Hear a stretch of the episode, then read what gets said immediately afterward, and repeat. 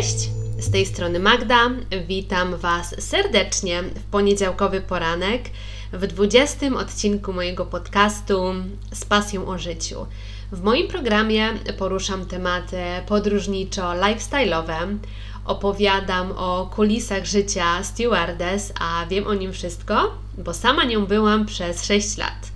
Poza tematyką lotniczą znajdziecie u mnie opowieści podróżnicze, bo jest to moja największa pasja.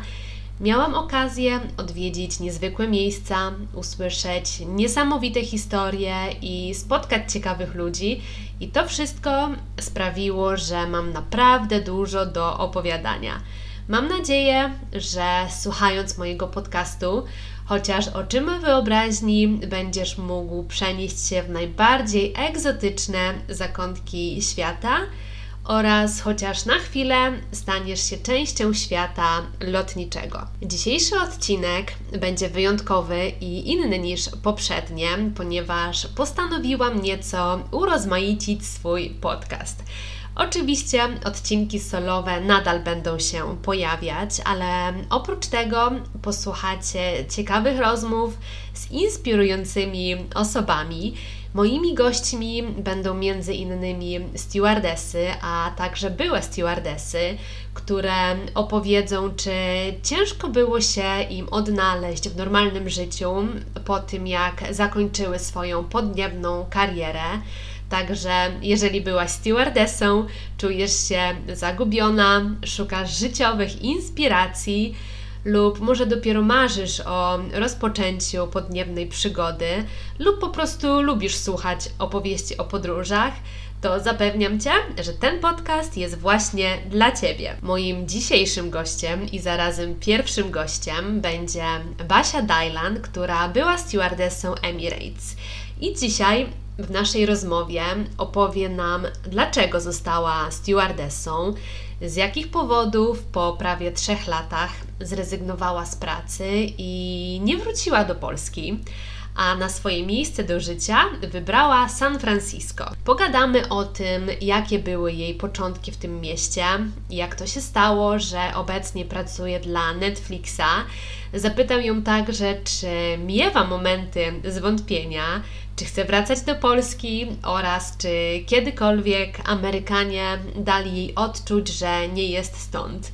Nie zabraknie oczywiście wątku podróżniczego, Basia opowie nam o swoich ulubionych miejscach w San Francisco oraz poleci, co trzeba koniecznie zobaczyć, gdy planujecie wakacje w słonecznej Kalifornii. Jeżeli masz ochotę dowiedzieć się, jak była stewardessa Emirates spełnia swój American Dream w San Francisco, to zapraszam Cię serdecznie do dzisiejszego odcinka. Zaczynamy! Miłego słuchania!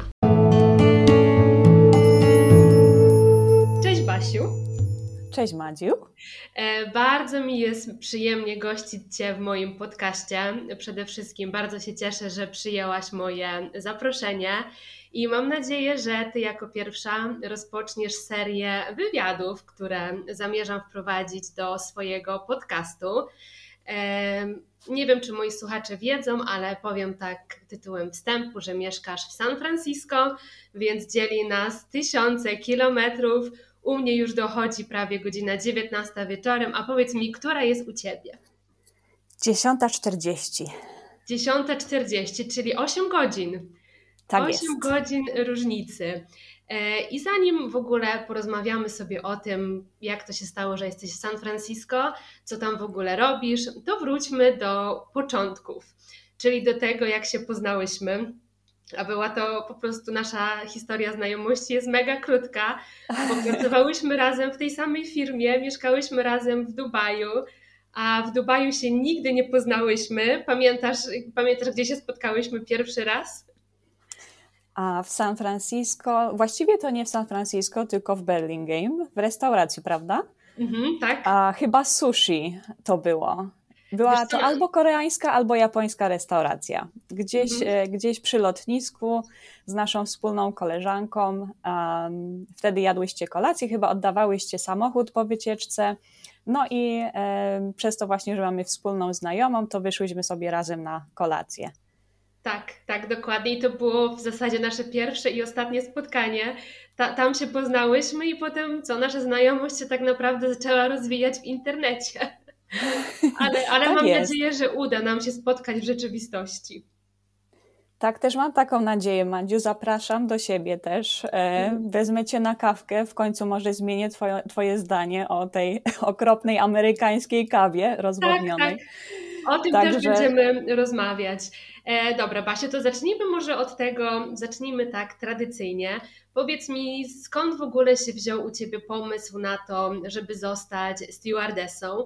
E, bo schemat zazwyczaj wygląda tak, że dziewczyny marzą o tym, żeby być stewardessą, Albo ta druga grupa to jest grupa, która idzie na rekrutację zupełnie z przypadku, bo koleżanka idzie, to może ja też pójdę, więc powiedz mi, jak to było u ciebie i co robiłaś zanim tą stewardessą zostałaś? bardzo dobre pytanie. Przede wszystkim, e, Madziu, dziękuję bardzo za zaproszenie. Jest mi niezmiernie miło gościć w Twoim podcaście. Jestem Twoją fanką. Uważam, że jesteś bardzo utalentowana, masz wspaniałe zdolności opowiadania historii, także zawsze e, jak mam czas, to włączam Twój podcast. A także dziękuję za zaproszenie. E, no a wracając do pytania, chciałabym tak jednoznacznie na nie odpowiedzieć, ale niestety się nie da, bo u mnie wydaje mi się, że troszkę um, była inna historia z tym, jak zostałam stewardessą i um, jak to w ogóle wszystko się potoczyło. Um, no i żeby odpowiedzieć na to pytanie, to właściwie musiałabym wrócić do roku 1996. O tak, a to, a to z tego powodu, że wtedy odbyłam swój pierwszy lot jako pasażer. Um, to był lot do Kenii z Niemiec uh, na wakacje z moimi rodzicami, z moją siostrą. No i wtedy, ja pamiętam ten lot bardzo dobrze. Um, pamiętam, wiesz, nawet, że dostałam Haribo na tym locie wiesz, jako dziecko zostają ci po prostu takie wspomnienia.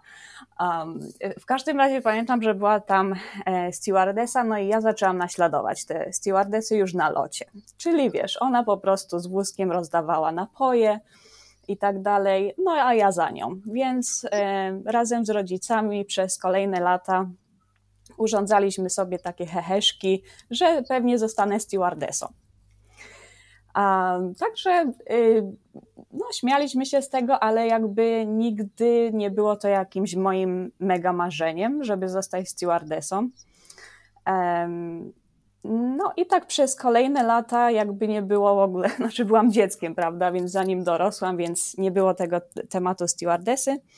Natomiast potem właściwie w czasie studiów zastanawiałam się, no co mogłabym robić, żeby e, dalej realizować swoją pasję, jaką są podróże. No i poza tym też chciałam, e, no nie czułam się w Polsce, no może nie powiem, że nie czułam się dobrze, ale czułam, że jakby jest no tyle miejsc do, do zobaczenia i tyle, tyle krajów, w których mogłabym żyć, że chciałabym z tego skorzystać.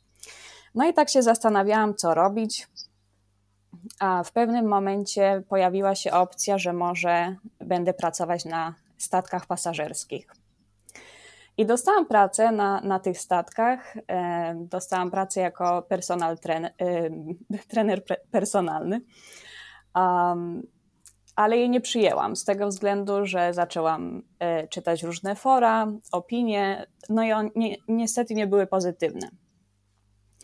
Więc uznałam, że nie skorzystam z tej opcji. I w tym czasie, tutaj też muszę zdradzić teraz kulisy mojego małżeństwa.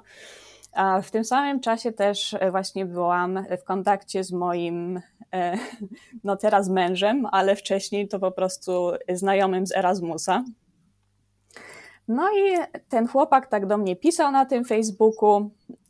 Ja nie byłam nim za bardzo zainteresowana, no ale tak uznałam, że a właściwie to poćwiczę sobie swój angielski, e, pogadam z nim, co tam słychać, co on robi i tak dalej. No i, no i Mahir mi właśnie napisał, że on dołączył do Emirates i jest e, mega zadowolony. To jest praca, która pozwala ci podróżować, możesz zaoszczędzić pieniądze, poznać ludzi, różne narodowości, różne kultury i tak dalej.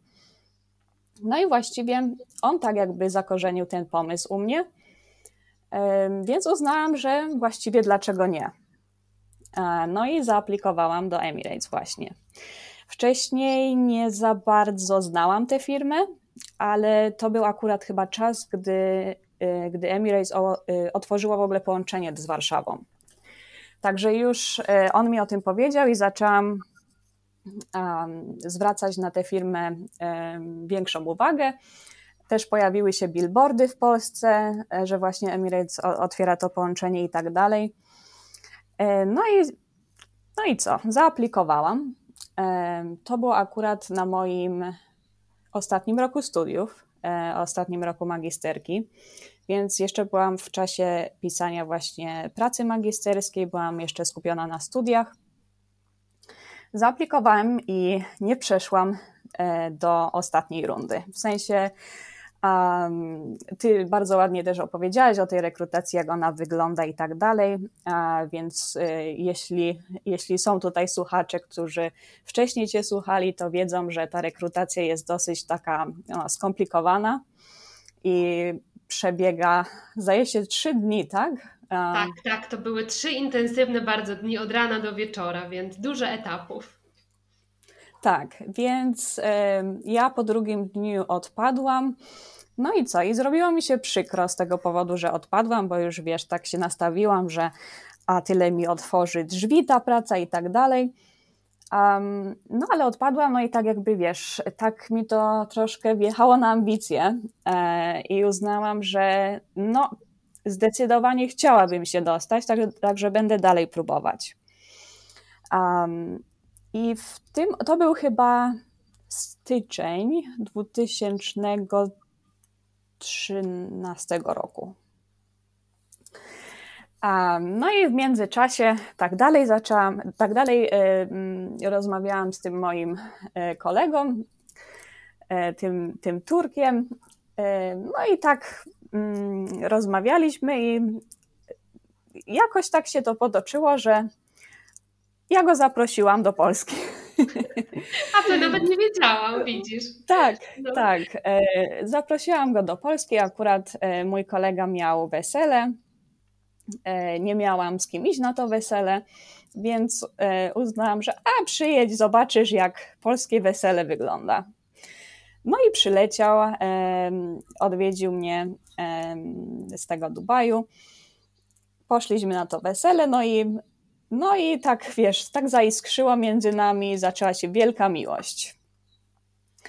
No i jak, jak się zaczęła ta, ta miłość, no to jeszcze, wiesz, miałam większą motywację, żeby, żeby dołączyć do Emirates. E, on był stewardem, także uznałam, że no, spotkamy się w Dubaju. No bo ciężko niestety było pogodzić związek e, na odległość. No i zaaplikowałam kolejnym razem. To był wrzesień 2013 roku. No i przeszłam przez wszystkie etapy rekrutacji.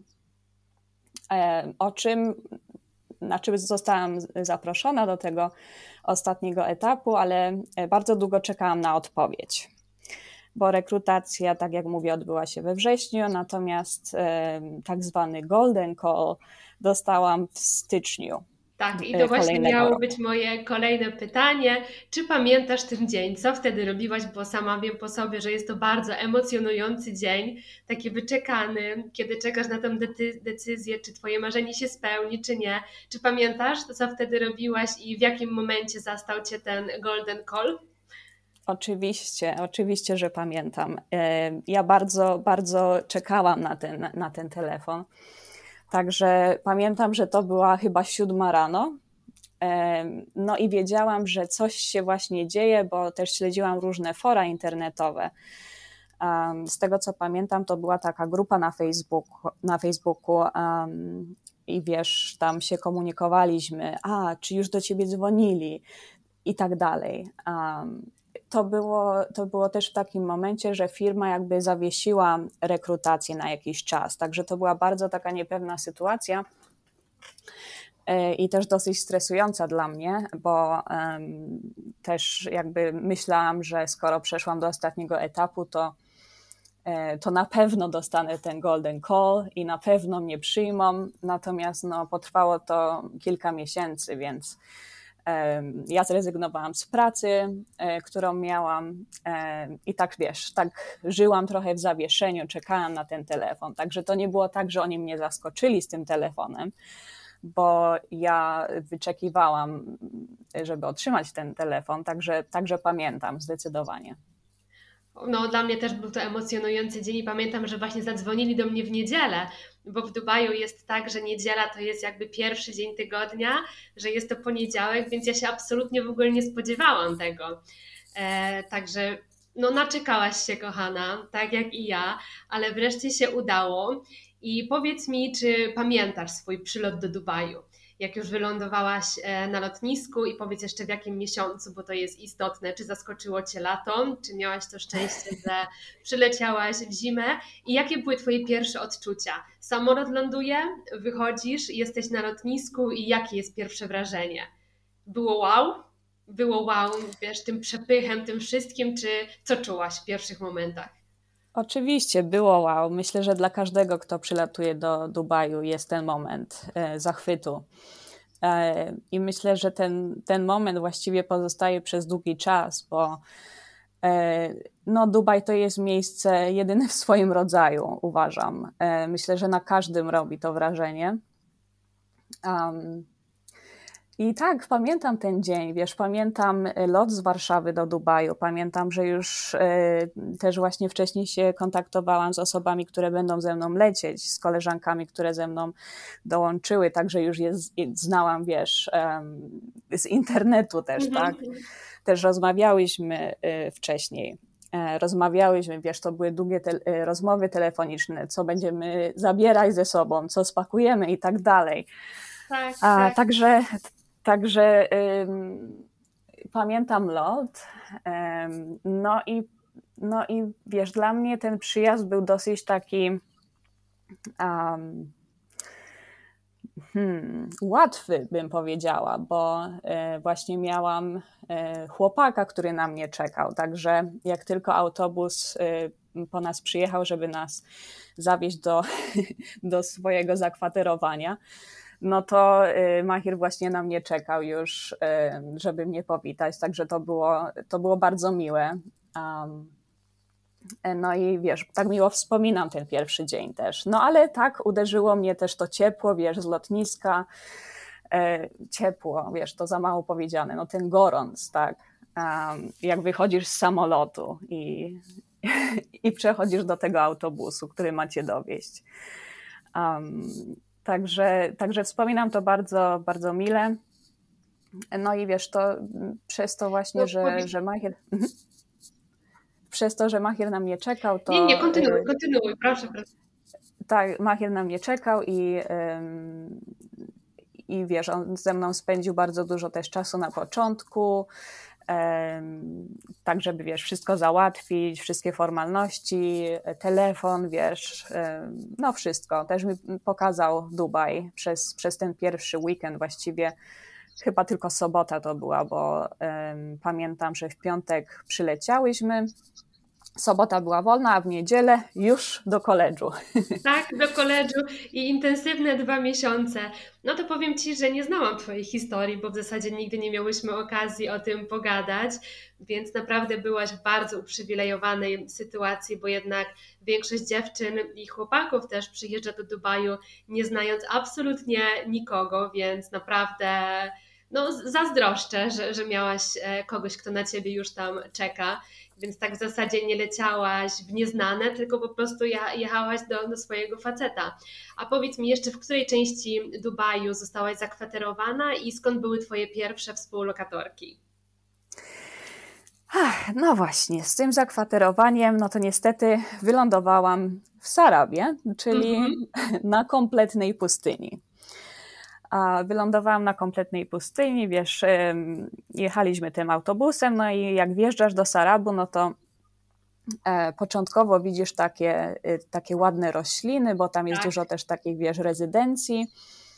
No i myślałam, że o, wygląda jak na wakacjach, super. I potem dopiero, wiesz, dojechaliśmy i zorientowałam się, że to jest kompletna pustynia. Owszem, ja widzę Burcz Khalifę z okien, e, z, ze swojego pokoju, ale po prostu to jeszcze mi daje to poczucie, jak daleko od miasta się znajduje. Także to były totalne obrzeża, e, no bardzo taki, powiedziałabym, depresyjny krajobraz za oknem.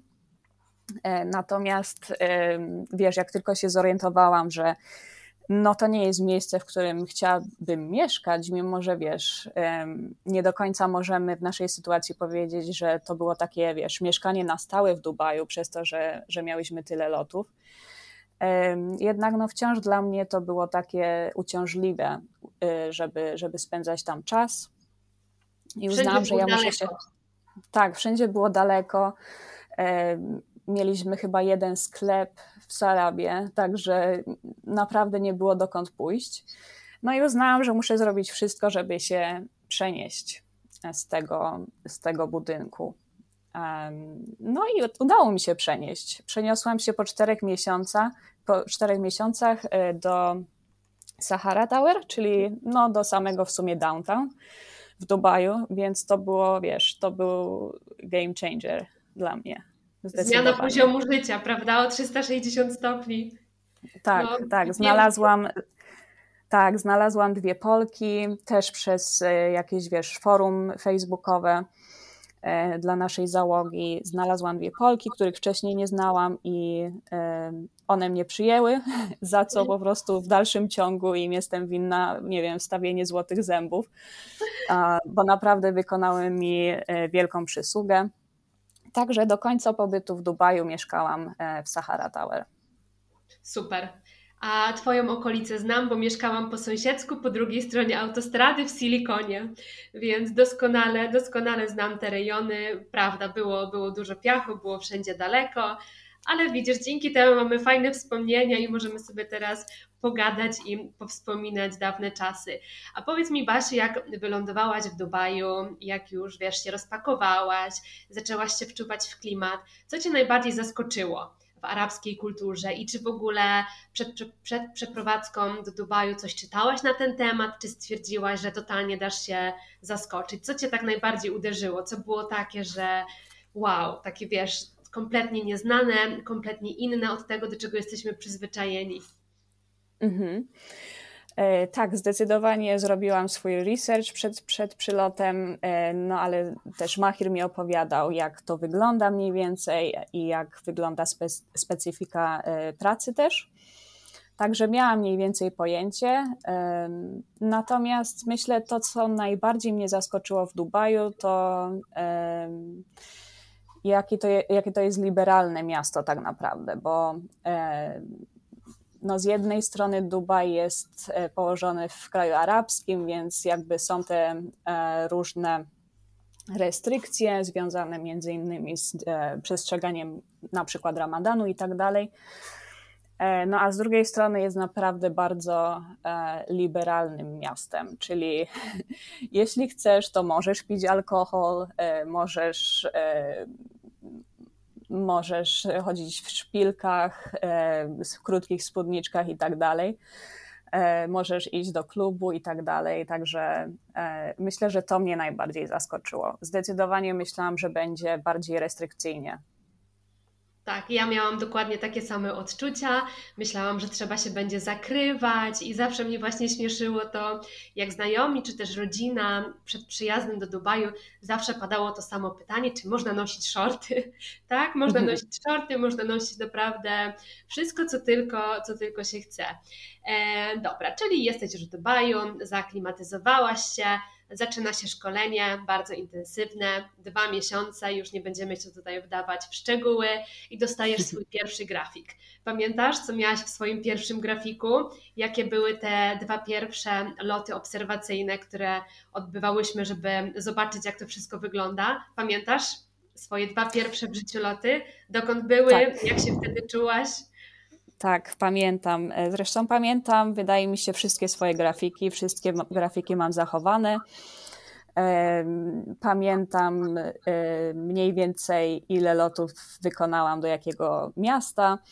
E, no ale jeśli chodzi o pierwsze loty, to mój pierwszy tak zwany turnaround lot był do Bejrutu. Turnaround w znaczeniu, że po prostu leci się tam i z powrotem, nie zostajemy na noc. Także to był Bejrut, a drugi to był e, Londyn. Mhm. I czy robiłaś coś w Londynie, czy standardowo, jak większość osób z załogi, mam Londyn, zostaję w hotelu? Czy jednak wysiliłaś się i pojechałaś na miasto zwiedzać? Jak to u Ciebie wyglądało? Tak, to oczywiście była też nieprzespana noc dla mnie, bo byłam tak podekscytowana tym lotem do Londynu. E, to też był poranny lot, także no, niezależnie czy byłam podekscytowana, czy nie, było po prostu ciężko zasnąć przed takimi lotami.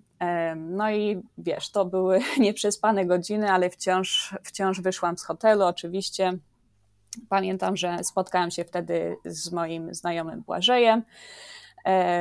Także poszliśmy na, na obiad razem. Mile spędziliśmy ten dzień. E, ale wiesz, ja zawsze starałam się wychodzić na, na, na tych pobytach, e, niezależnie jak źle się czułam, czy ile godzin nieprzespanych. Mhm. Zauważyłam, że po 30 godzinach jest największy kryzys, ale potem, jak już przez to przejdziesz, to można, można dociągnąć do 40 nieprzespanych. Tak, można już szaleć, tak. I to też było takie testowanie możliwości organizmu ludzkiego, prawda? Ile czasu jestem w stanie nie spać? Tak, to było Zdecydowanie. straszne, jakie my tortury sobie same robiłyśmy. E, dobra, czyli Londyn i Bejrut. Mm, Okej. Okay. I już wiesz, zaczęłaś sobie latać, jeden miesiąc, drugi miesiąc. I powiedz mi, jakie były Twoje pierwsze odczucia na temat tej pracy? Czy, było, czy ta praca była zgodna z Twoimi wyobrażeniami? Czy byłaś na przykład z tych osób, dla których stewardessa to tylko ładna, uśmiechnięta dziewczyna, która sobie podróżuje? Czy byłaś przygotowana jednak tą, na tą taką ciężką fizyczną pracę? Jak się miało tak zwana rzeczywistość i wyobrażenie? No, miałam wyobrażenia. Myślę, że e, każdy mm, liczy się z tym, że to jest wymagająca praca, ale wiesz, dopóki sama tego nie robisz, nie jesteś w stanie tego zrozumieć. I tak. E, to jest zmęczenie, którego po prostu nie da się opisać.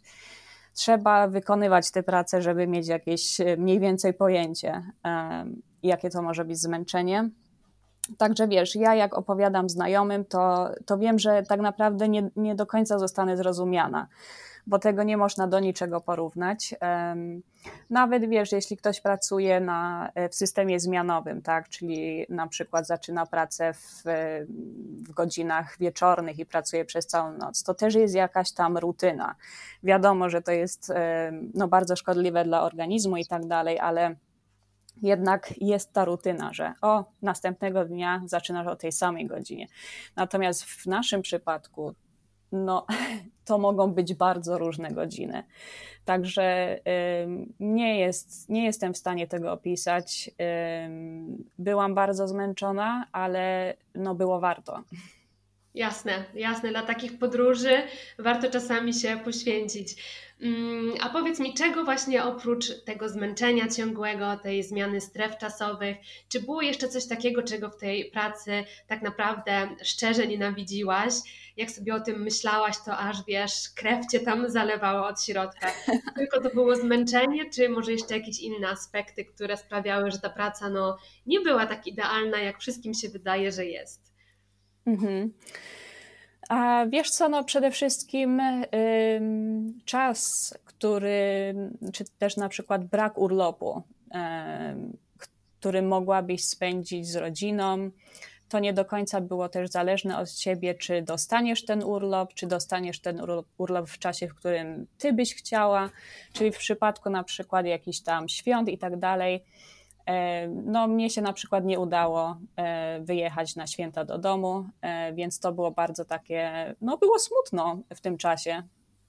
Mimo, że wiesz, że miałam znajomych też w Dubaju i tak dalej, ale no to nie jest to samo. Także myślę, że to było dosyć uciążliwe.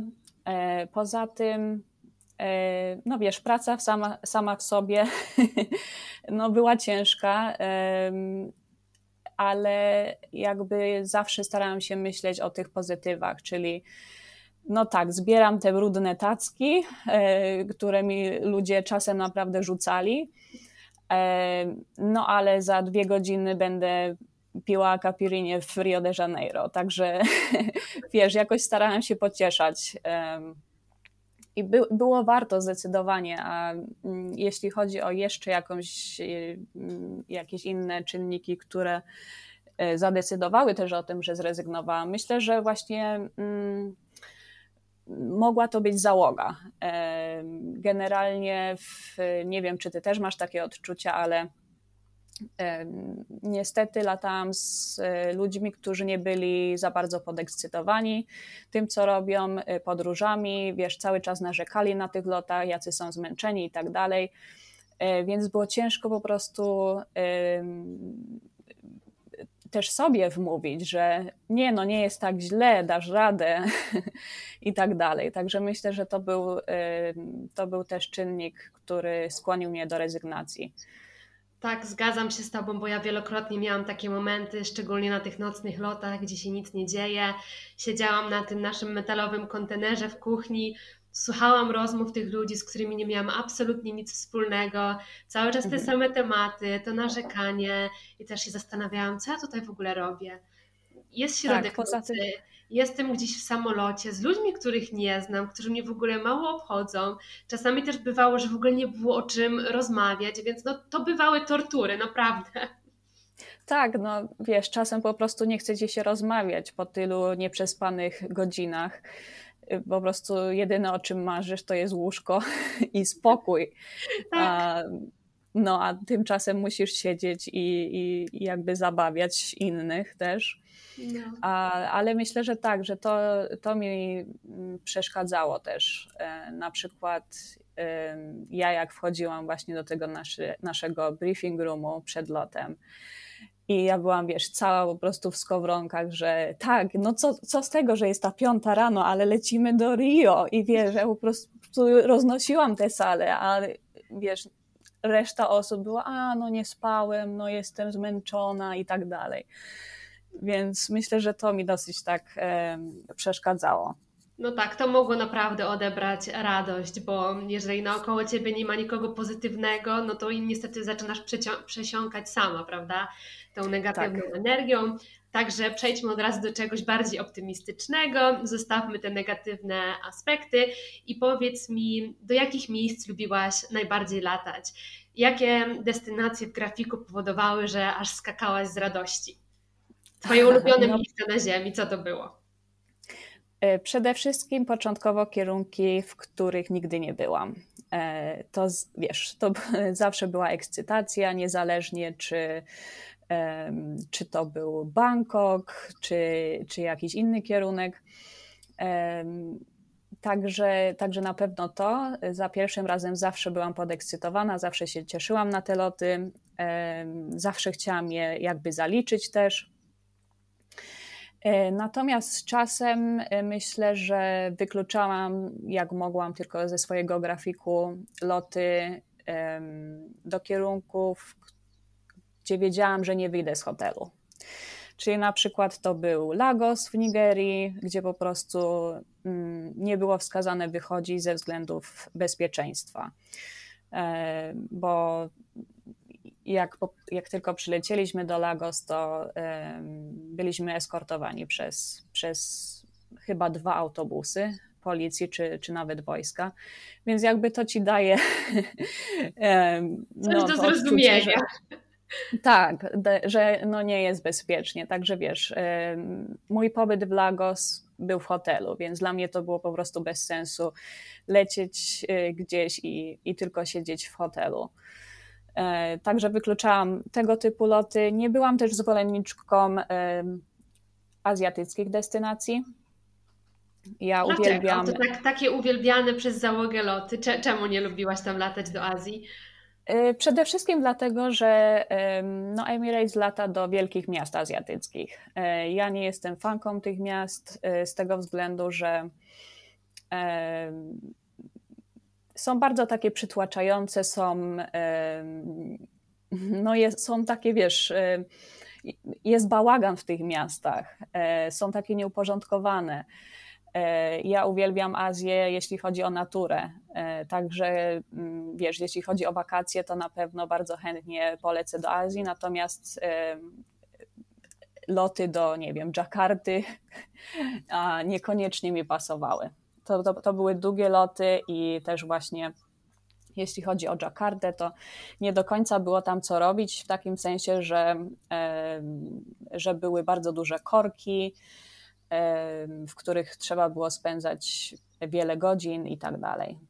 Tak, że niby widzisz, nasz pobyt trwał 24 godziny, a zanim dojechaliśmy z lotniska do hotelu, przebrnęliśmy przez, przez, wszystkie korki, to nagle się robiło 18 godzin, gdzie trzeba zasnąć, trzeba się wyspać, trzeba coś zjeść, a gdzie jeszcze zwiedzanie, więc tak jak mówisz, no, traciło się mm, dużo czasu.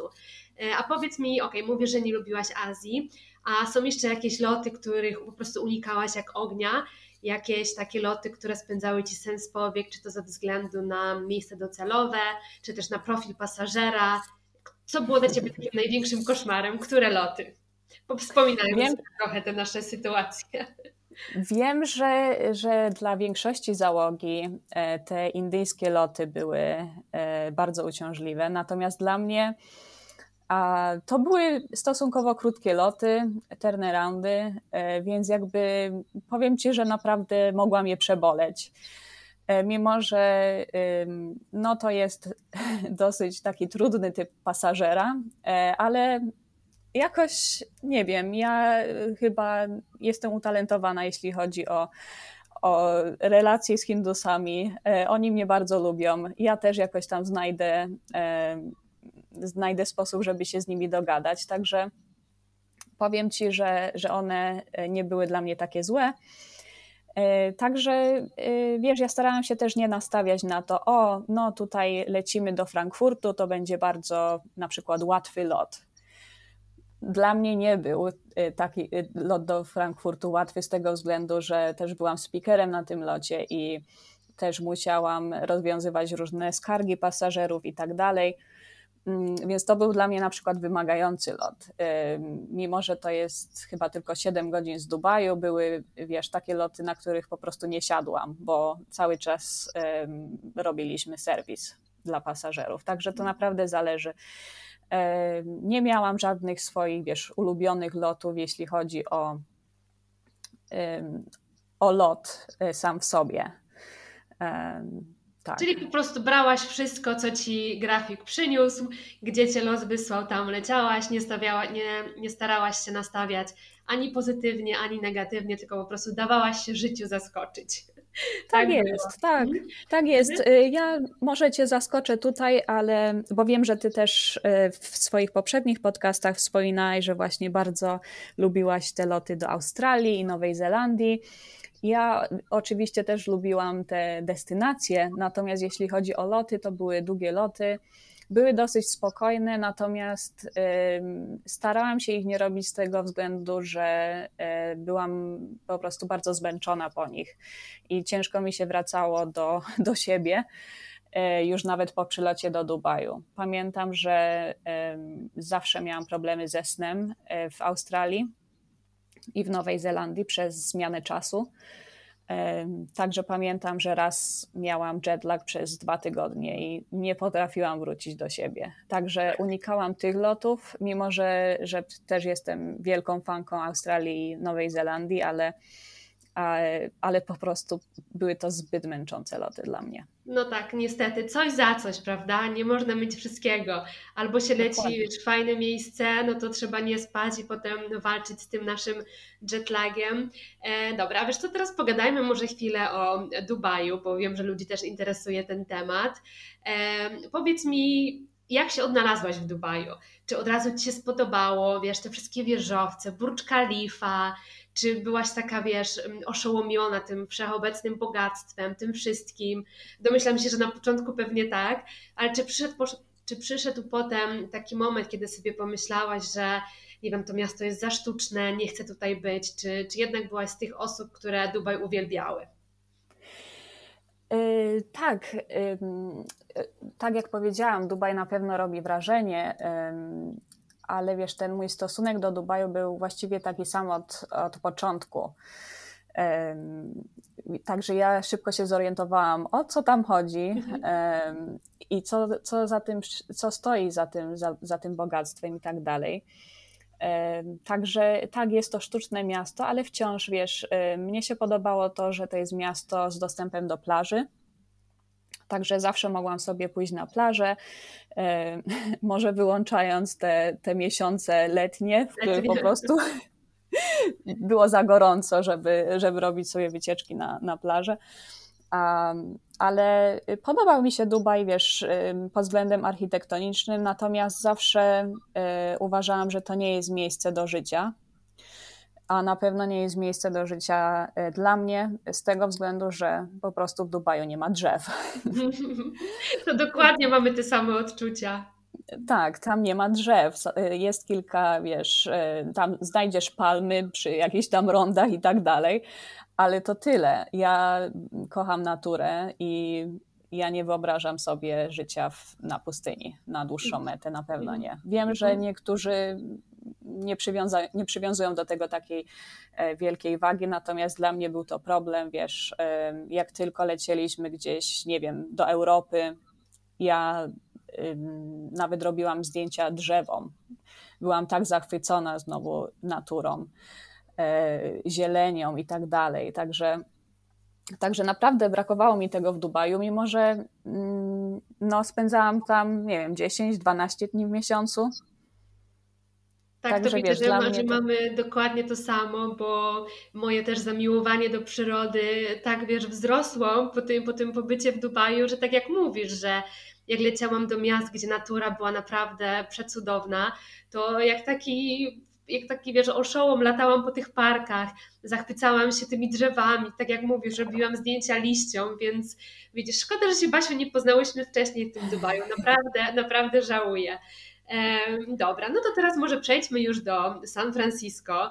Powiedz mi, czy byłaś wcześniej w San Francisco, czy dopiero poznałaś to miasto, jak się przeprowadziłaś do Dubaju i dostałaś tam swój pierwszy lot? Tak, e, pierwszy raz w San Francisco właśnie byłam z Emirates e, w 2016 roku i to był też e, rok, w którym się przeprowadziłam do San Francisco, także szybko się to potoczyło. A szybko się rozwinęła ta moja miłość do, do tego miasta i do Stanów. Nie tylko do miasta. Tak, e, dokładnie. Także byłam w San Francisco z Emirates po raz pierwszy i była to miłość od pierwszego wejrzenia.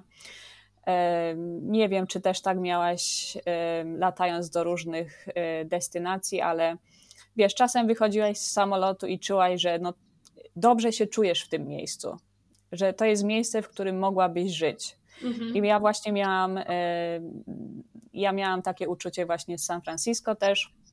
No a poza tym jakby ten pomysł e, pobytu tutaj, czy życia tutaj, e, no, narodził się też przez mojego męża, bo on tu ma rodzinę. Także było nam łatwiej tutaj wyemigrować. No i wiesz, mój mąż zawsze miał taki amerykański sen, e, wizję takiego amerykańskiego snu właśnie. Ja nigdy nie byłam, powiem ci, zwolenniczką Stanów, nigdy nie myślałam, że że będę tu żyć. Życie zaskakuje na każdym kroku. Dokładnie, dokładnie. To jest właśnie ten urok. Także bardzo mi się spodobało San Francisco od, od pierwszego wejrzenia. E, pamiętam, że no zaraz po przylocie akurat poszłam spać, bo to też e, był 16-godzinny lot, ale kolejnego dnia obudziłam się bardzo wcześnie. E, zrobiłam wycieczkę rowerową, przejechałam przez most Golden Gate. No i wtedy już myślałam, że cudownie byłoby tu żyć. Bardzo mi się podoba to miasto, bardzo mi się podoba natura. Architektura też, także, także wiesz, jak Machir mi powiedział, że chciałby się ze mną tam przeprowadzić, to po prostu w to mi graj. czyli, czyli rozumiem, że jak byłaś pierwszy raz w San Francisco, to jeszcze nie było nigdzie tego pomysłu, że będziecie tam mieszkać. To dopiero się później jeszcze... narodziło. Tak, jeszcze nie było tego pomysłu, natomiast no już Machir coś tam zaczął mówić, że a no bo ma tutaj wujka, wujek by nam może pomógł na, na początku i tak dalej. Także wiesz, także mm, w jego głowie na pewno ten pomysł był wcześniej, w mojej nie do końca, no ale potem, potem tu wylądowaliśmy pod koniec 2016. Czyli już 4 lata. No już pięć prawie Pię, w październiku. Pięć, pięć. Mhm. Mhm, mhm. I powiedz mi, e, w jakim momencie podjęliście decyzję, że rezygnujecie z pracy w Dubaju? Czy była to taka na 100% przemyślana decyzja? Czy byliście tego pewni? Czy jednak mieliście jakieś wątpliwości? Jak to u Was wyglądało? Ja byłam pewna, ja już czułam, że to jest czas dla mnie, żeby odejść. To były prawie trzy lata. E, nawet powiem Ci, że nie, nie dokończyłam tego kontraktu trzyletniego. Zrezygnowałam dokładnie po dwóch latach i chyba ośmiu miesiącach. Ja już czułam, że, że to jest czas. Już właściwie poleciałam do wszystkich kierunków, do których chciałam. Tam już mało mi rzeczy zostało do odhaczenia.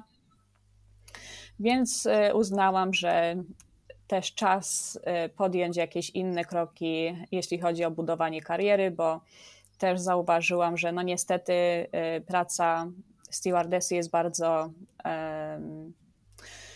bardzo fajna, natomiast y, bardzo cię wypycha też z rynku pracy. Tak. Także wiesz, jak, jak tutaj przyleciałam i jak też podjęłam pracę, to byłam zaskoczona, że ojej, jak ta technologia się teraz posunęła, mogę sobie zapisywać, wszystko się automatycznie zapisuje w tych Google Sheets i tak dalej. Także wiesz, no to trzeba było się wszystkiego znów na nowo nauczyć. Tak, dokładnie. Trzeba było się z powrotem przestawić do normalnego życia, prawda? Bo, bo ta nasza praca to jednak było życie w takiej bańce, nie miałyśmy praktycznie kontaktu z normalnym życiem, nie wiedziałyśmy, co się dzieje, tak jak mówisz, właśnie na rynku pracy, jakie są zmiany, w, jakim, w jakim kierunku trzeba się dokształcać, więc no, rezygnacja z, te, z tego latania i przejście do normalnego życia to na pewno, na pewno po prostu był duży szok. E, ale tak jak mówisz, twój mąż ma tutaj w San Francisco rodzinę, więc jemu na pewno było łatwiej. Ty daleko od domu, daleko od Polski, nowy kraj, Y, rozumiem, że też nie masz tam żadnej rodziny, że w zasadzie twój mąż był jedyną rodziną. Powiedz tak. mi, jak ci było na początku? Ciężko ci było się odnaleźć, czy od razu wiesz, się zaaklimatyzowałaś i poczułaś, tak, to jest moje miejsce i super decyzja? Jak to wyglądało? No, początki wydaje mi się, że zawsze są trudne um, dla każdego. E, właśnie um, może to, co na początku tak mnie uderzyło, to to, że mm, tak naprawdę to nie jest taki amerykański sen. E, czyli no naprawdę trzeba bardzo ciężko pracować, żeby, żeby do czegoś dojść tutaj w Stanach. Owszem, jest to kraj wielkich możliwości i czasem po prostu się komuś udaje, ale w większości przypadków, żeby się utrzymać tutaj, trzeba e, naprawdę ciężko pracować. E, także wiesz, ta wizja amerykańskiego snu troszkę, e, troszkę była inna przed przylotem tutaj. E, więc to na pewno. A poza tym to myślę, że bardzo dobrze się zaaklimatyzowałam. Nie wiem, czy to jest z tego względu, że jakby Emirates dało mi takie zdolności przystosowania się do różnych, różnych miejsc i różnych okoliczności, czy po prostu fakt, że, że San Francisco jest bardzo zróżnicowanym y, miastem, jeśli chodzi o ludność, więc tak naprawdę każdy tutaj się czuje bardzo mile widziany. I to niezależnie y, jakiej jesteś rasy, z jakiego jesteś kraju, y, czy jakim językiem mówisz, tak naprawdę. I to, też, I to bo... właśnie miało być moje kolejne pytanie. Jak Cię przyjęli Amerykanie? Ale no tak jak powiedziałaś, pewnie w samym San, w samym San Francisco takich rdzennych Amerykanów jest bardzo mało, bo jednak wszyscy są skądś, prawda? Bardzo dużo tak. jest emigrantów, ale rozumiem, że nigdy się nie poczułaś jakoś gorzej, jakoś tak obco, że nie należysz tutaj. Nigdy nie było takiej sytuacji. Absolutnie, nigdy się tak nie czułam. No ale tak jak właśnie powiedziałaś, to jest taka trochę bańka, jeśli chodzi o Kalifornię e, generalnie. E, jest bardzo dużo przyjezdnych. Także nie wiem, jakbym się czuła w innych stanach, bo jakby nie mam tego doświadczenia. Owszem, podróżowałam do innych stanów, e, no ale też pewnie inaczej cię ludzie postrzegają, jak jesteś turystą, a jak jesteś mieszkańcem. Natomiast tutaj naprawdę nie miałam żadnych problemów. Uwielbiam San Francisco, uwielbiam Kalifornię, właśnie przez to, że jest, e, że jest taka otwarta. Tak, jak właśnie widzę czasami Twoje jakieś Insta Stories, czy wiesz, zdjęcia, jakie zamieszczasz, to tak mówię, Boże, jak cudownie, tak wiesz, fajnie sobie spędzać czas. Właśnie zwłaszcza jak mówiłaś, że mieszkacie teraz niedaleko plaży, macie widok na zatokę, to po prostu mega. Wieczne wakacje. Każdy chyba marzy o tym, żeby żyć w słonecznej Kalifornii. Powiedz, czy jest tak naprawdę idealnie jak na wakacjach, czy jednak są jakieś rzeczy takie które sprawiają, że czasami jest ci, wiesz, po prostu zwyczajnie smutno, że tęskni ci się, nie wiem, za domem, że chciałabyś wszystko rzucić i wrócić do Polski, czy może w ogóle nie tęsknisz za Polską i cieszysz się, że jesteś w Kalifornii? E, tęsknię za Polską, wiadomo, jest to jednak mój kraj, e, natomiast e, no to jest dla mnie już 7 lat, odkąd opuściłam Polskę, więc w tej chwili jakby też nie, nie do końca sobie wyobrażam, powrót do kraju. Tak, tak jak wspominałam, bardzo dobrze się tutaj przystosowałam do życia. E, bardzo mi się podoba życie w Kalifornii, także e, wydaje mi się, że na pewno na kolejne miast, e, kolejne lata to jest miejsce dla mnie. Także nie tęsknię. Mhm. Nie, nie tęsknię za bardzo. Tęsknię za, wiesz, tęsknię za rodziną, tęsknię za znajomymi, ale to właściwie tylko to. No, Polska jest piękna, chciałabym, wiesz, też przyjechać i, i pojechać na wakacje w Polsce, też pokazać więcej mm, Polski swojemu mężowi. Natomiast bardzo dobrze się tu czuję, także myślę, że kolejne lata spędzę tutaj. Super, to najważniejsze. Jak się najlepiej czujesz, to po co zmieniać, prawda? E, to teraz może pogadajmy trochę o podróżach po San Francisco. Powiedz mhm. mi, widziałam, że bardzo aktywnie spędzacie czas, że lubicie sobie jeździć na kempingi, czy to na snowboard.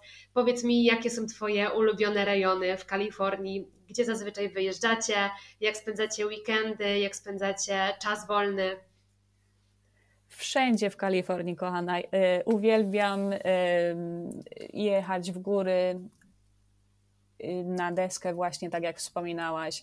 Uwielbiam jechać na plażę. Właśnie mm, San Francisco, San Francisco jest położone w takim miejscu, że e, masz trzy godziny jazdy na deskę w góry, e, no i pół godziny na plażę. Także mhm to jest super. Też e, prawdopodobnie to jest jeden z powodów, dla których Kalifornia jest tak droga, jeśli chodzi o życie.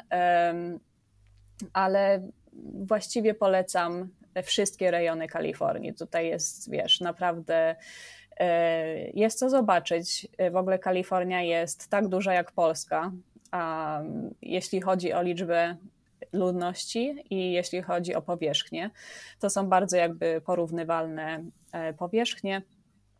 Także wiesz, można jeździć. Ja y, staram się jeździć każdy weekend albo iść na jakieś piesze wędrówki i tak dalej, ale po prostu y, im więcej zwiedzam, im więcej poznaję tej Kalifornii, to y, tak wiesz, bardziej się zastanawiam, no jak mi starczy życia, żeby, żeby to wszystko zobaczyć. Tak, dokładnie tego wszystkiego jest za dużo, a apety, jak to mówią, apetyt rośnie w miarę jedzenia, że im więcej człowiek widzi, tym chce jeszcze więcej, jeszcze więcej, a zwłaszcza dla nas, dla, wiesz, dla takich osób, które wiodły taki podróżnicy, podróżniczy styl życia, to ciężko, prawda, jest tak usiedzieć w miejscu, bo się i chce tutaj pojechać i tam pojechać, więc no ciężko jest tak w jednym miejscu, ale widzę, że Wy sobie doskonale radzicie. E, a jeżeli na przykład ktoś jedzie na wakacje do San Francisco, to jakie jest takie, przypuśćmy, nie wiem, top 5 miejsc, które koniecznie, koniecznie musi w San Francisco zobaczyć? Co byś poleciła? Piątkę tylko wybrać. To ciężko. Wiem, że będzie ale... ciężko, ale ograniczmy się do piątki, bo jakbyśmy miały tak gadać, to pewnie wiesz, na drugi odcinek jeszcze by materiału e, starczyło. Mhm. Także ograniczmy się do piątki. Tak, no to słuchaj, jeśli muszę się ograniczyć, to na pewno e, Most Golden Gate. No i tutaj właściwie można też, e, można też znaleźć przynajmniej pięć takich punktów widokowych, które trzeba odwiedzić. Ja bym poleciła Battery Spencer, e, jeśli chodzi o punkt widokowy e, bo można zobaczyć i właśnie Golden Gate Bridge, i, i miasto E, także, także jest piękny widok. Także to numer jeden. Potem na pewno dzielnica Hyde Ashbury. To jest dzielnica hipisowska. Ja, jak tam byłam po raz pierwszy, to w ogóle e, wiesz, przeniosłam się w czasie do, do lata miłości. E, naprawdę czuć klimat tego miejsca. To jest, wiesz, dzielnica, w której no, cały ten ruch hipisowski się rozpoczął, tam gdzie Janis Joplin mieszkała i tak dalej. Um, także jest to świetna dzielnica. E, bardzo dużo vintage sklepów, bardzo dużo właśnie e, restauracji też, także można miło spędzić tam czas. Poza tym E, Lombard Street, e, czyli najbardziej kręta ulica w San Francisco. San Francisco jest miastem położonym na wzgórzach, Także e, na pewno warto wypożyczyć samochód, żeby zwiedzić to miasto i na pewno warto wjechać na te wzgórza, mimo że jest to niesamowite przeżycie na początku. E, ja się troszkę bałam, bałam się też parkowania, ale szczęśliwie w Stanach e, jeździ się z automatyczną skrzynią biegów, e, także wszystkie, wszystkie samochody są z, właśnie z, z automatyczną skrzynią biegów, także nie można, nie trzeba się martwić, że wiesz, że samochód się stoczy. Tak, więc Lombard Street też na pewno. Poza tym polecałabym Twin Peaks, to jest też wzgórze widokowe. No i jest piękny widok z tego wzgórza na miasto. Można zobaczyć, jak miasto jest rozplanowane. Mm, co ciekawe, w ogóle nie widać tych stromych wzgórz i stromych ulic. A, także to jest interesujące. Można też y, zobaczyć Golden Gate z tego wzniesienia, e, także to też na pewno. A, no i co jeszcze? Wiesz, zależy co lubisz. Też bym polecała na przykład Chinatown. To jest największe, największa chińska dzielnica w Stanach w ogóle, z tego mm. względu, że w San Francisco jest bardzo dużo Amerykanów pochodzenia chińskiego i to z tego względu, że imigranci z Azji tak naprawdę zaczęli imigrować do, do Zatoki w czasie gorączki złota, bo wtedy właśnie potrzebowano pracowników. Także taka jest historia, jak, jak e, chińskie emigranci się tutaj znaleźli, więc jest to, wiesz, ogromne, e, ogromna dzielnica, bardzo ciekawa. Wiesz, jak już widzisz, że pranie jest wywieszane z okien, to już wiesz, że jesteś w Chinatown. Jest zupełnie inny klimat niż, niż inne dzielnice. Także, także może też Chinatown. Czyli pomysły się nie kończą. Można zwiedzać nie. i zwiedzać San Francisco. Dużo jest. Dużo jest. Tak, a, tak, wiesz, wszystkie dzielnice są przepiękne, każda jest inna, każdy też znajdzie tu coś dla siebie. Jest e, dzielnica włoska, dzielnica chińska, japońska, jest nawet e, dzielnica gejowska, także wiesz, e, dla, dla wszystkich. Tak, dla każdego coś dobrego. Dokładnie, tak. dla każdego coś dobrego. Tak. Nie polecałabym jedynie. O. No proszę, proszę, kontynuuj. Nie polecałabym jedynie e, tak zwanej tenderloin i nie polecałabym ścisłego centrum miasta ze względu na to, że niestety widać tam problemy miasta mianowicie problem bezdomności i, um, i narkotyków. Mhm. Niestety. Tak, doskonale to wspominam. Do tej pory pamiętam dwie takie sytuacje, jak właśnie szłam główną ulicą San Francisco, tam w tej okolicy, gdzie jeżdżą te tramwaje. I właśnie widziałam jednego pana, który prowadził na smyczy królika. To do tej pory mam w głowie, wiesz, przed oczami. Natomiast drugi pan szedł sobie ulicą, jak gdyby nigdy nic, ze spuszczonymi do połowy spodniami. I też pamiętam właśnie, że przychodziłam koło takiego miasteczka dla bezdomnych i powiem ci, że trochę się naprawdę bałam, jak, jak tam mhm. szłam, bo bardzo dużo było, wiesz, podejrzanych ludzi, którzy się tak patrzyli. Ja też nie wiedziałam, czy mam się patrzeć, czy mam się nie patrzeć, czy jak, jak w ogóle reagować. I nie wiem, czy to jest prawda, może właśnie ty to zweryfikujesz, bo gdzieś czytałam, że bezdomni nawet dostają od miasta jakieś pieniądze na utrzymanie się, dlatego wiesz, no nie muszą chodzić do pracy, nie muszą się o nic martwić. Czy to prawda, że właśnie miasto ich dofinansowuje?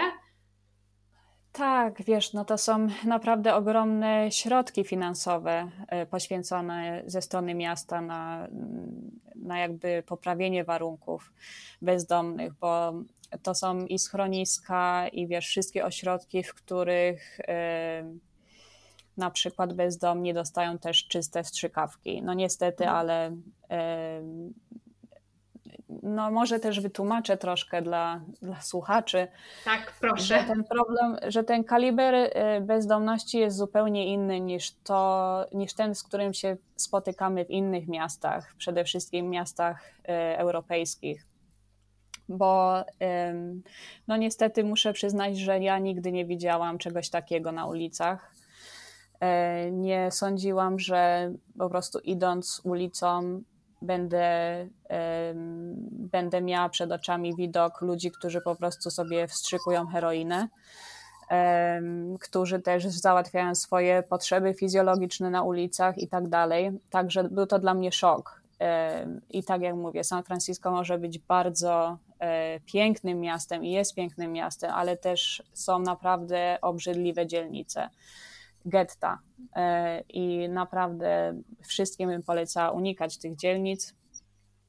E, znaczy, warto oczywiście zobaczyć też, żeby mieć pojęcie, jak to wygląda. Natomiast, tak jak mówię, no, nie jest to przyjemny widok. E, no i, jest nie, no i jest niebezpiecznie w tych dzielnicach. Wiesz, nigdy nie wiesz, co może się wydarzyć. Jest bardzo dużo ludzi na ulicach, którzy są mentalnie chorzy, którzy są pod wpływem nawet nie alkoholu, to już wiesz, w najlepszym wypadku alkoholu, tylko po prostu pod wpływem heroiny czy, czy innych używek. A czy Także... miałaś na przykład. Mhm. Czy miałaś na przykład takie sytuacje, jakieś takie podbramkowe, niebezpieczne, że ktoś, się, że ktoś cię zaczepił, o coś pytał, czy zachowywał się jakoś podejrzanie względem ciebie, czy nigdy ci się takie rzeczy nie zdarzyły? Nie zdarzyły mi się takie rzeczy. Znaczy, wiadomo, jak przechodziłam przez te dzielnice, to, to bezdomni się na mnie patrzyli, tam coś e, krzyczeli pod nosem. No wiesz, ciężko też jest ich zrozumieć czasem. Także nie mam, wiesz, osobiście żadnych takich e, negatywnych wspomnień. Natomiast ja zawsze uważam. Też jest taka dzielnica w San Francisco, ona nazywa się Soma i tam y, ona też jest właściwie w centrum miasta, ale jest to bardziej taka dzielnica klubowa. Także przed pandemią, jeszcze jak y, wychodziliśmy z mężem od czasu do czasu do klubów, to, y, to właśnie, no niestety, wszystkie kluby są tam zlokalizowane. Także nigdy nie chodziliśmy po tych ulicach nocą sami, po prostu z domu braliśmy Ubera. Uber nas dowoził do klubu i po prostu taka sama droga powrotna. Nie chodziłabym ulicami San Francisco nocą, na pewno nie. Po zachodzie słońca generalnie nie, nie polecam. Mhm. Czyli warto być ostrożnym, nie kusić losu i zachowywać wszelkie środki ostrożności. Tak, to Madziu zawsze, ale y, szczególnie właśnie w San Francisco i, i, szczególnie w tych dzielnicach. Poza tym jeszcze y, niestety plagą miasta są włamania do samochodów i to już niezależnie od dzielnicy, czyli gdziekolwiek zaparkujesz samochód, to zawsze musisz pamiętać o tym, żeby wszystko, wszystkie wartościowe i nawet niewartościowe rzeczy usunąć z samochodu, żeby nie były zostawione na, na widoku. I już powoli będziemy zbliżać się do końca, moja droga, ale jeszcze na zakończenie powiedz mi, bo myślę, że e, bardzo wielu słuchaczy może to ciekawić, bo tak, byłaś stewardessą, wylądowałaś w San Francisco i czym się teraz zajmujesz? Co robisz? Bo wiem, że wielu osobom, które pracowały w branży lotniczej, ciężko jest się przestawić na taki normalny tryb życia, nie mogą się odnaleźć, nie wiedzą, co chcą robić, także może kogoś zainspirujesz. Mhm. Tak, wiesz, początkowo jak przyleciałam do San Francisco, to e, organizowałam wycieczki e, po mieście, organizowałam wycieczki dla naszej załogi. Zawsze chciałam mieć jakąś, wiesz, taką działalność turystyczną.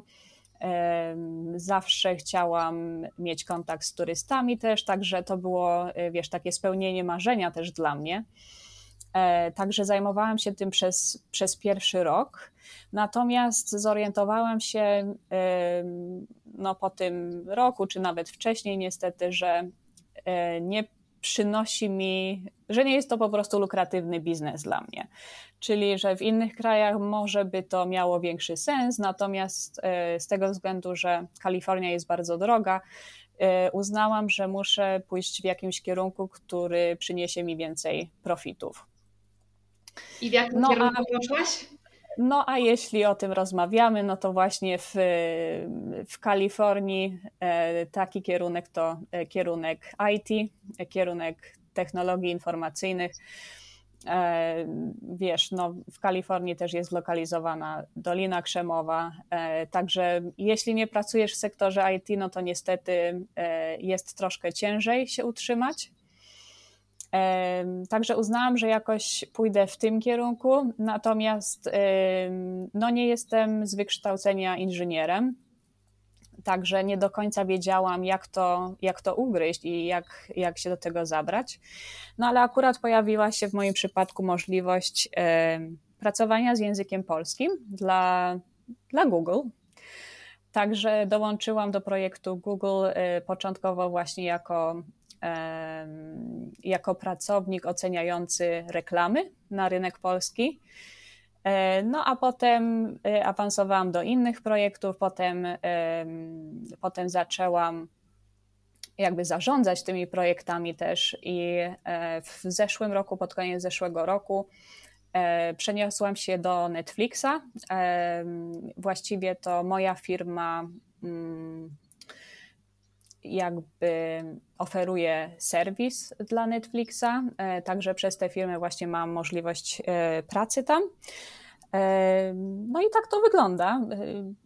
Teraz właśnie pracuję dla Netflixa, jestem bardzo zadowolona, także też pracuję z językami, zarządzam zespołem koordynatorów, którzy się znajdują właśnie, zajmują dostarczaniem wszystkich, wiesz, napisów, dubbingu i tak dalej.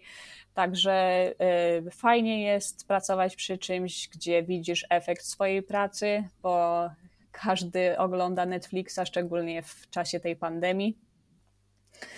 Um, także wiesz, czasem oglądam e, jakiś film i, i się zastanawiam, o, to nie jest przetłumaczone tak, jak powinno być, o, nie powinni przetłumaczyć tych piosenek, bo nie mają prawa na to i tak dalej. Także wiesz, e, tak to wygląda w, w tym momencie. Mhm. Natomiast wiesz, myślę, że to, to jest naprawdę indywidualna sprawa, wszystko zależy, czym ludzie chcą się zajmować i tak dalej.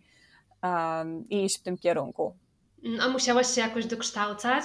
Poszłaś na jakieś dodatkowe kursy, czy też studia, czy nauczyłaś się wszystkiego już będąc w pracy? Dostałam odpowiednie szkolenie y, przez firmę, także, y, także nie musiałam się dodatkowo dokształcać. Wiadomo, jeśli pójdziesz jeszcze na studia tu w Stanach, w, szczególności jeśli wybierzesz jakiś kierunek związany właśnie z, z z komputerami, że tak powiem, to, to tym lepiej. Natomiast u mnie ja zostałam przeszkolona, no i uczyła, uczyłam się tak naprawdę po drodze wszystkiego. Wiesz, całego też zarządzania ludźmi. Y, uczę się, wiesz, codziennie. Codziennie są jakieś nowe sytuacje, nowe problemy, które należy rozwiązać. Także y, myślę, że to jest myślę, że to też jest najważniejsze, żeby właśnie uczyć się każdego dnia. Tak, codziennie nowych rzeczy, nowych umiejętności. E, to już tak podsumowując, czy powiedziałabyś o sobie, że Twój American Dream właśnie Cię spełnia? Myślę, że tak. Myślę, że tak. Jest. Nie zmieniłabym niczego, więc Super. myślę, że to jest dobry, dobra odpowiedź. E, Super. Tak jak sama sobie stawiam pytanie. Super, także mam nadzieję, że nasza rozmowa zainspiruje ludzi, e, zwłaszcza tych, którzy szukają swojego miejsca na Ziemi, bo świat oferuje naprawdę mnóstwo możliwości. Także dla tych wszystkich, którzy jeszcze nie wiedzą, w którą stronę iść, nie martwcie się, bo gdzieś na pewno na świecie jest miejsce, które na Was czeka. E, Basiu, czy chcesz jeszcze coś dodać na koniec? Ach, nie wiem, Madziu, dobrze mi się z Tobą rozmawiało, także szkoda mi kończyć, ale bardzo dziękuję za zaproszenie jeszcze raz. Um, I pewnie do zobaczenia. Mam nadzieję i mi też bardzo miło było gościć Cię w moim podcaście, zwłaszcza, że jesteś moim pierwszym gościem i cieszę się, że to właśnie Ty, bo pracowałyśmy w tej samej firmie, więc no, było dużo tematów do rozmów. Myślę, że jeszcze mogłybyśmy gadać i kolejną godzinę, ale może zaproszę Cię do jakichś kolejnych odcinków i wtedy porozmawiamy już tylko i wyłącznie stricte o podróżach. Super, Także... bardzo się cieszę. Także jeszcze raz Ci, Basiu, mm, dziękuję. Oczywiście podlinkuję tutaj Twój profil na Instagramie, ponieważ masz przepiękne zdjęcia. Także Ojej, jeżeli y, moi słuchacze będą chcieli zobaczyć, kim jest Basia, która pracowała ze mną w Emirates, a teraz spełnia swój American Dream San Francisco i pracuje dla Netflixa, to zapraszam serdecznie na profil Basi. Tam na pewno będziecie ją mogli bliżej poznać. Także jeszcze raz Ci dziękuję, Basiu. Dziękuję Madziu i czekam na Ciebie w San Francisco. Na pewno przyjadę, jak tylko granice się otworzą. Dziękuję Wam bardzo za wysłuchanie dzisiejszego odcinka. Mam nadzieję, że mój pomysł rozwoju podcastu i zapraszanie do niego gości przypadł Wam do gustu. Dlatego będę niesamowicie wdzięczna za jakiekolwiek sugestie, komentarze a nawet może macie propozycje gości, których chcielibyście usłyszeć w moim programie, dawajcie koniecznie znać. A ja ze swojej strony obiecuję, że kolejne odcinki będą coraz lepsze coraz bardziej inspirujące i ciekawe. Zapraszam Was oczywiście na instagramowy profil Basi, Barbara podkreślnik Dylan, gdzie znajdziecie przepiękne zdjęcia z Kalifornii, a także z innych podróży, jakie Basia odbyła po świecie.